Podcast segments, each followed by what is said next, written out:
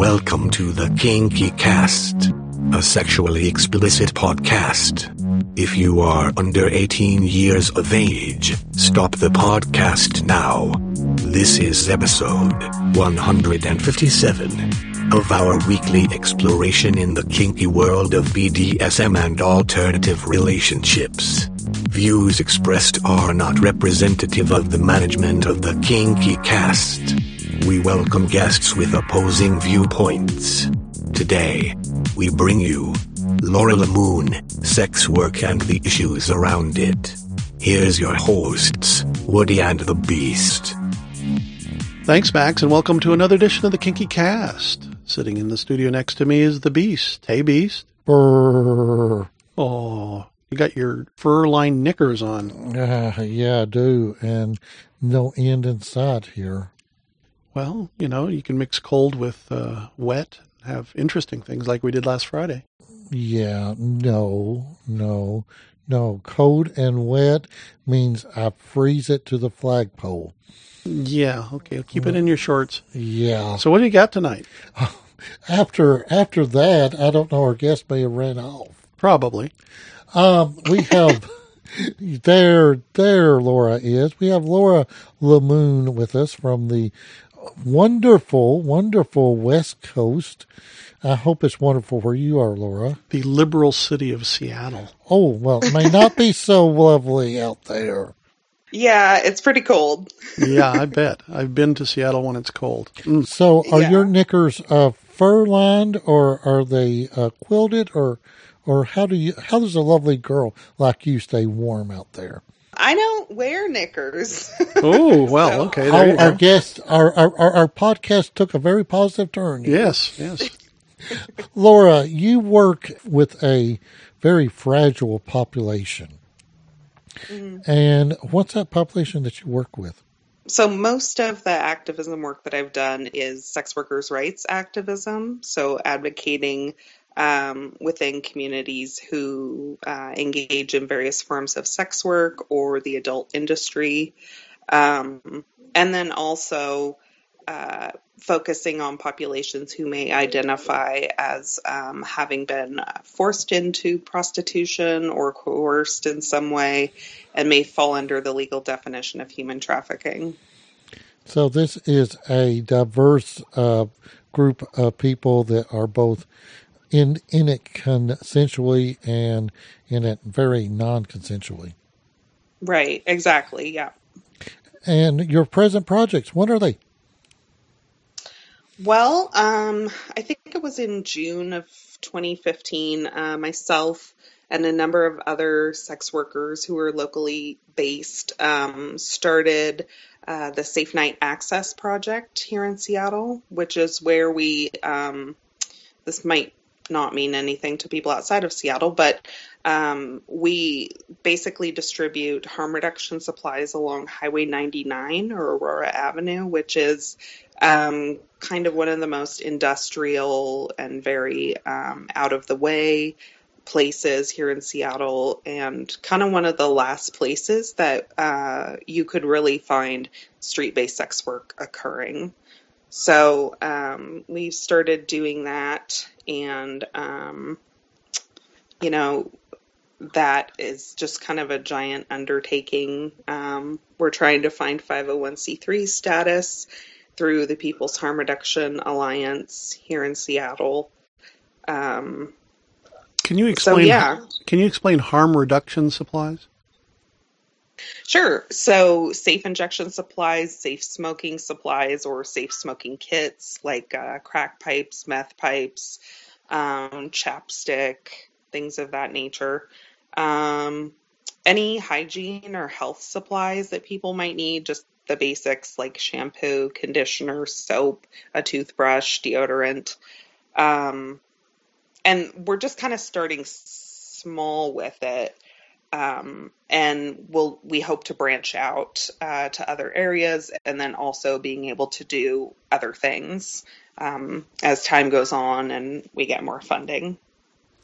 Well, you've been at this for a while. You go back to San Francisco Bay Area when when you started, right? Yeah, correct. And, and so, what were you doing there? Um, so that was, like I said, at uh, St. James Infirmary in San Francisco. And I was there for, I think, maybe two or three years. I started out just volunteering in the community room, which is where um, people would go to wait for a doctor's appointment. And I should back up and say that St. James Infirmary is a nonprofit medical clinic um, for sex workers, their partners, and their children. Um, so I started out doing that and then went on to um, basically being uh, the lead investigator of a community based research assessment on violence in the lives of sex workers in the city of San Francisco. I guess you've seen a lot. Yeah. I mean, yeah, social work, uh, you see a lot, but like every day keeps bringing more and more new stuff. So your your background is as a social worker? Um, yeah, I've kind of bounced around a little bit. Um, I've worked at nonprofit agencies um, doing things that weren't directly related to sex work, but I usually also, uh, in addition to that, was consulting to develop uh, sex worker friendly or harm reduction programs within those agencies. What what drew you to this um, uh, population that is often uh, that people just want to look over? They don't want to see them. What what drew you to this population? Yeah. Um, well, like a lot of other, you know, social workers or people who are social worky by nature, um, I came into the activism just through my own personal story. Um, you know, I started out uh, when I was about 18 in New York, and um, it was someone who was a boyfriend, or I thought he was a boyfriend of mine, turned out to be a pimping situation. Um, so that was kind of my personal experience with, uh, I guess you would call it trafficking or forced uh, prostitution. Um, and I've also engaged in the industry um, from another angle by choice as uh, an escort at various times or a street based sex worker um, or other things a street based sex worker, that's about the most scary occupation I can imagine. Yeah. Um, my experience personally, and then also just from talking to other sex workers, is it's definitely um, uh, extremely dangerous. Um, you're very vulnerable if you're just kind of out there in the elements. I mean, you know, you're open to all sorts of things, you know, robbing, raping, stabbing, um, getting in fights. Um, and of course, there's a whole kind of um, every every area of sex work has its own culture. So um, street-based sex work would be a very different culture than somebody who's an independent escort or works in a massage parlor or whatever. And what uh, um, what got you in and out of uh, of the uh, street based work? Um, that's a really good question. I think for me, when I was doing street based work, it was out of desperation. I didn't have many other options at that time. I didn't, you know, have the money to buy a Backpage ad. Well, when Backpage um, you know, did that. The now defunct, yes. Backpage is gone. They closed their adult section. Yeah, I know. It's really um, unfortunate for a lot of people who depend on those. On both sides of the of the economic equation, there, it really creates a vacuum, and just what will fill it. And there was a certain surety in Backpage and Craigslist and others. It wasn't the best venue in the world, but there's a certain surety in it. And what will happen now is going to be an interesting question. Right. Yeah, exactly. There's kind of a stability to knowing that Backpage is there and you can open an ad. And um, I know a lot of people who have relied on Backpage, and I had a Backpage um, ad for a long while at one point. And you know, if you don't have other options or if it's something that for whatever reason is just more convenient to you, then um, something like advertising on the internet is a really usually good way to get clients. You know, targeting these websites just drives, you know, they do it with the preamble that it's all about human trafficking, but it really just is targeted misogyny, essentially, a targeted attack against people who are most vulnerable. So, yeah. In your experience, is human trafficking as bigger issue as we're led to believe, or is this a political hop to push an agenda? Well, I definitely believe that there is a certain amount of hyping to push an agenda for sure. And I think the agenda is, you know, America was founded on very puritanical values. And I think um, a lot of people still carry that. It's just targeted to kind of marginalize or further marginalize already marginalized communities. That's a scary thought that we're kicking the people that, in many cases, are already down. We're taking them to the steps and kicking them further down in, into the cellar. Yeah. We go back. What got you uh, on the street and and off the street? You said you got on the street out of desperation, which is a very common story. Mm-hmm. And what got you off? What got me, me personally, out, and I will just, as a disclaimer, say that my story is not everyone's story, but my personal experience was it became kind of like an addiction in a way. I have my own mental health issues and other things, and um, I also am living with chemical dependency issues. So I feel like all those things just kind of conspired to work against me. Um, and I was just on a mission at that time to destroy myself in any possible way. So it kind of just took me like really hitting my own personal bottom. Um, and that's different for everyone, but you know, just doing a lot of really dangerous, crazy things, you know, going out onto the highway in the middle of the night and trying to find guys to kill me and rape me, you know, trying to find someone to kill me on film. So it got really dark for me, and it doesn't get that way for everyone. But for me, it just was, I found it un- unhealthy for myself. Well, we are glad you found your way out, and the community as a whole is very glad that we found such a great advocate that knows both from the inside and from the outside how this industry works and what's needed to bring some peace and safety and legitimacy, hopefully, eventually, to its members.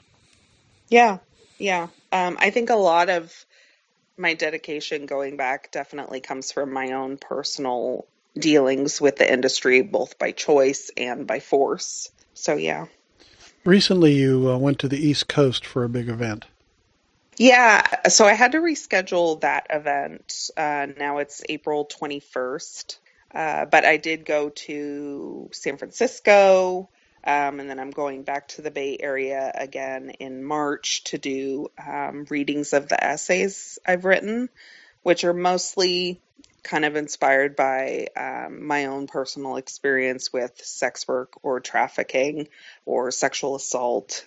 And so I just kind of like read those essays aloud. And it's a pretty pretty powerful and overwhelming experience for me. It comes from deep inside you. Yeah. Have you published this uh, collection yet? I have not. No, I'm. I'm. I have been thinking about writing some sort of book or, you know, an anthology, something collection of essays. But it, it's just right now in a zine that I have. So you have a website? I have a couple. I have uh, so I have a blog, and that's feministnomadblog.wordpress.com. Okay. And a lot of the writing that goes into my zine is from there, or is kind of like an extension of that work. And that will be on our show page, so you can check that link. Awesome. We are here to get our guest message out in the most positive way that we can, and and you definitely have an important message to get out.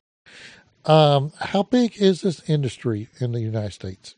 The sex industry? Well, your segment of the sex industry, which is sex workers. I mean, there's there's there's the adult industry, and there's a whole bunch of side parts. Right, right. I think one thing that I found, especially when I was doing independent escorting off Backpage, was how I actually had a whole, and this doesn't happen to everyone, but I had a whole ton of people call me who I had dated previously or who knew me from some previous job or something. So it really kind of stuck with me like, oh my God, so many people are engaging engaging in sex work or they um, they are you know working with a sex worker in some capacity. I mean by nature though it has to be very underground or at least the non-legal forms of sex work. So you you don't always kind of see it or hear it necessarily. I had a friend well i have a friend and she was involved in the sex work industry as a second job in the when she was on the west coast and she gets a call for a out call and she shows up and it was her boss at her daytime job. Yeah. Yeah their their relationship shifted just a little bit with yeah. the revelation there uh, not for the worse not necessarily for the better but it did mm-hmm. shift a bit and so it's a much more common occurrence, I think, for people to move through the industry at some point in time in their life, either as a customer or as a provider. Right, absolutely. What is coming up for you? What do you see in the future for your advocacy? Well, definitely, I would like Safe Night Access Project to continue to grow, gain 501c3 status, things of that nature. Me personally, um, I've really been getting into the writing I've been doing. So um, I do really hope to do a book at some point. Um, and just continue my writing and you know going around and touring and reading my stuff is really important to me and hopefully I can do that on an international scale at some point but I'm really just kind of enjoying that form of expression. Speaking of international, some countries don't view street work or prostitution with the same disdain as the puritanical Americans do. Uh, do you think that our laws will ever shift, or is that too much to hope for? I think definitely there's the possibility for a shift. There's been so many other great movements um, and so much other great progress for different communities. I definitely don't feel like it's too much to hope for. I do, though, feel like, you know, it's something that you just have to keep at day by day and not give up and not get discouraged. I see the shift in the um, marijuana industry to be uh, quite significant, and it is a started out being a very illegal underground culture, and it's now legal in nearly, in some form or fashion, nearly half the states in the country. Right. So I see some um, some definite lessons there that may be applicable to bringing this segment into under a much safer umbrella, at least. Do you think things are going to get easier or harder with the change of administration? I definitely think harder just by some of the things we've been hearing thus far that, you know, abortion is going to be the number one agenda for them to abolish. And I definitely, though, believe like what some some other activists have said that, you know, you can't lose hope. It is going to be really hard. And I feel like that's why it's so important for us to come together um, especially marginalized communities, sex workers, and things of that nature. We can't, there can't be a rift. We can't divide. We have to come closer together um, now with this new administration. Yes, I think we, we need to celebrate the victories that each of us make jointly instead of dividing ourselves, but uh, coming together and celebrating those those individual victories as if they're our own.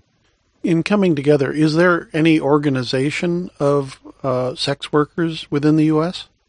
Yeah, there are definitely organizations or nonprofits that uh, are geared towards serving solely sex workers.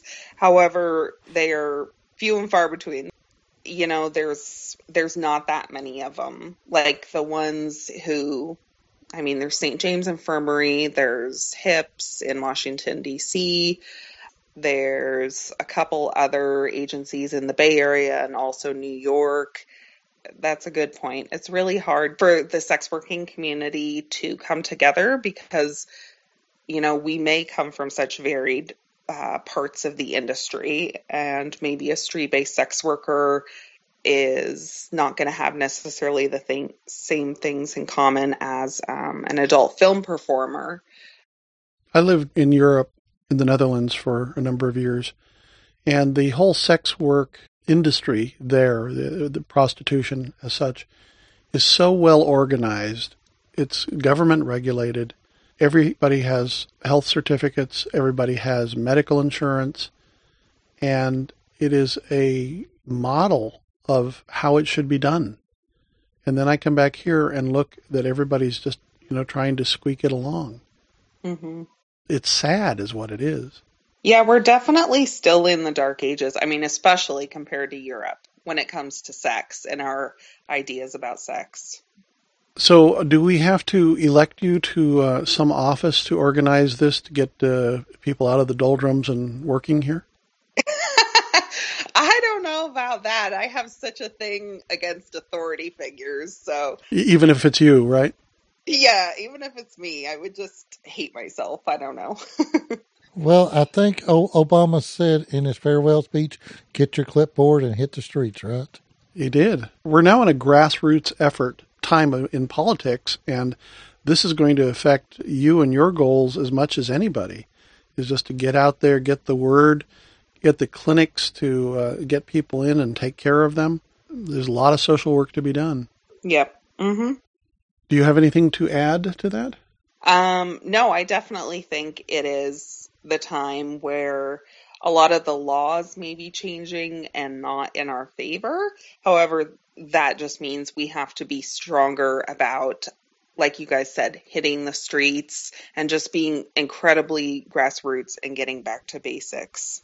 Thank you for talking with us tonight, Laura. And I, I think you have a really important message, and we just need to spread it around as best we can and get some visibility to this because it is so important you know, we, we see that there's a lot of people being abused by the the unorganized system that we are forced to use. And we are forcing people into the alleys and, and, and horrible places instead of allowing it to be taken care of and, and done right. Absolutely. I, I have always believed that stigma is probably one of the biggest things that marginalizes our community. And then, you know, that stigma um, results in you know violence from police violence from clients not being able to make reports having to hide here there and everywhere both literally and figuratively so um, yeah stigma's huge well and then you take the other parts of it such as the pimps that are out there really doing some very bad things and uh, making it dangerous right yep well, again, thank you so much for uh, this information tonight, and we will have your links up on our page. And if somebody needs to get in touch with you, I'm sure they will find you that way. Keep up the great work. Great. Thank you so much, you guys, and, and you also keep up the great work. Uh, thank you so much. You have been listening to episode 157 of the Kinky Cast. For more information about this show, go to kinkycast.com. The Kinky Cast is a production of Rooster in the Round. On behalf of all our Kinky crew, I'm Max. See you next week when we bring you Patty Evans of Harmony Us.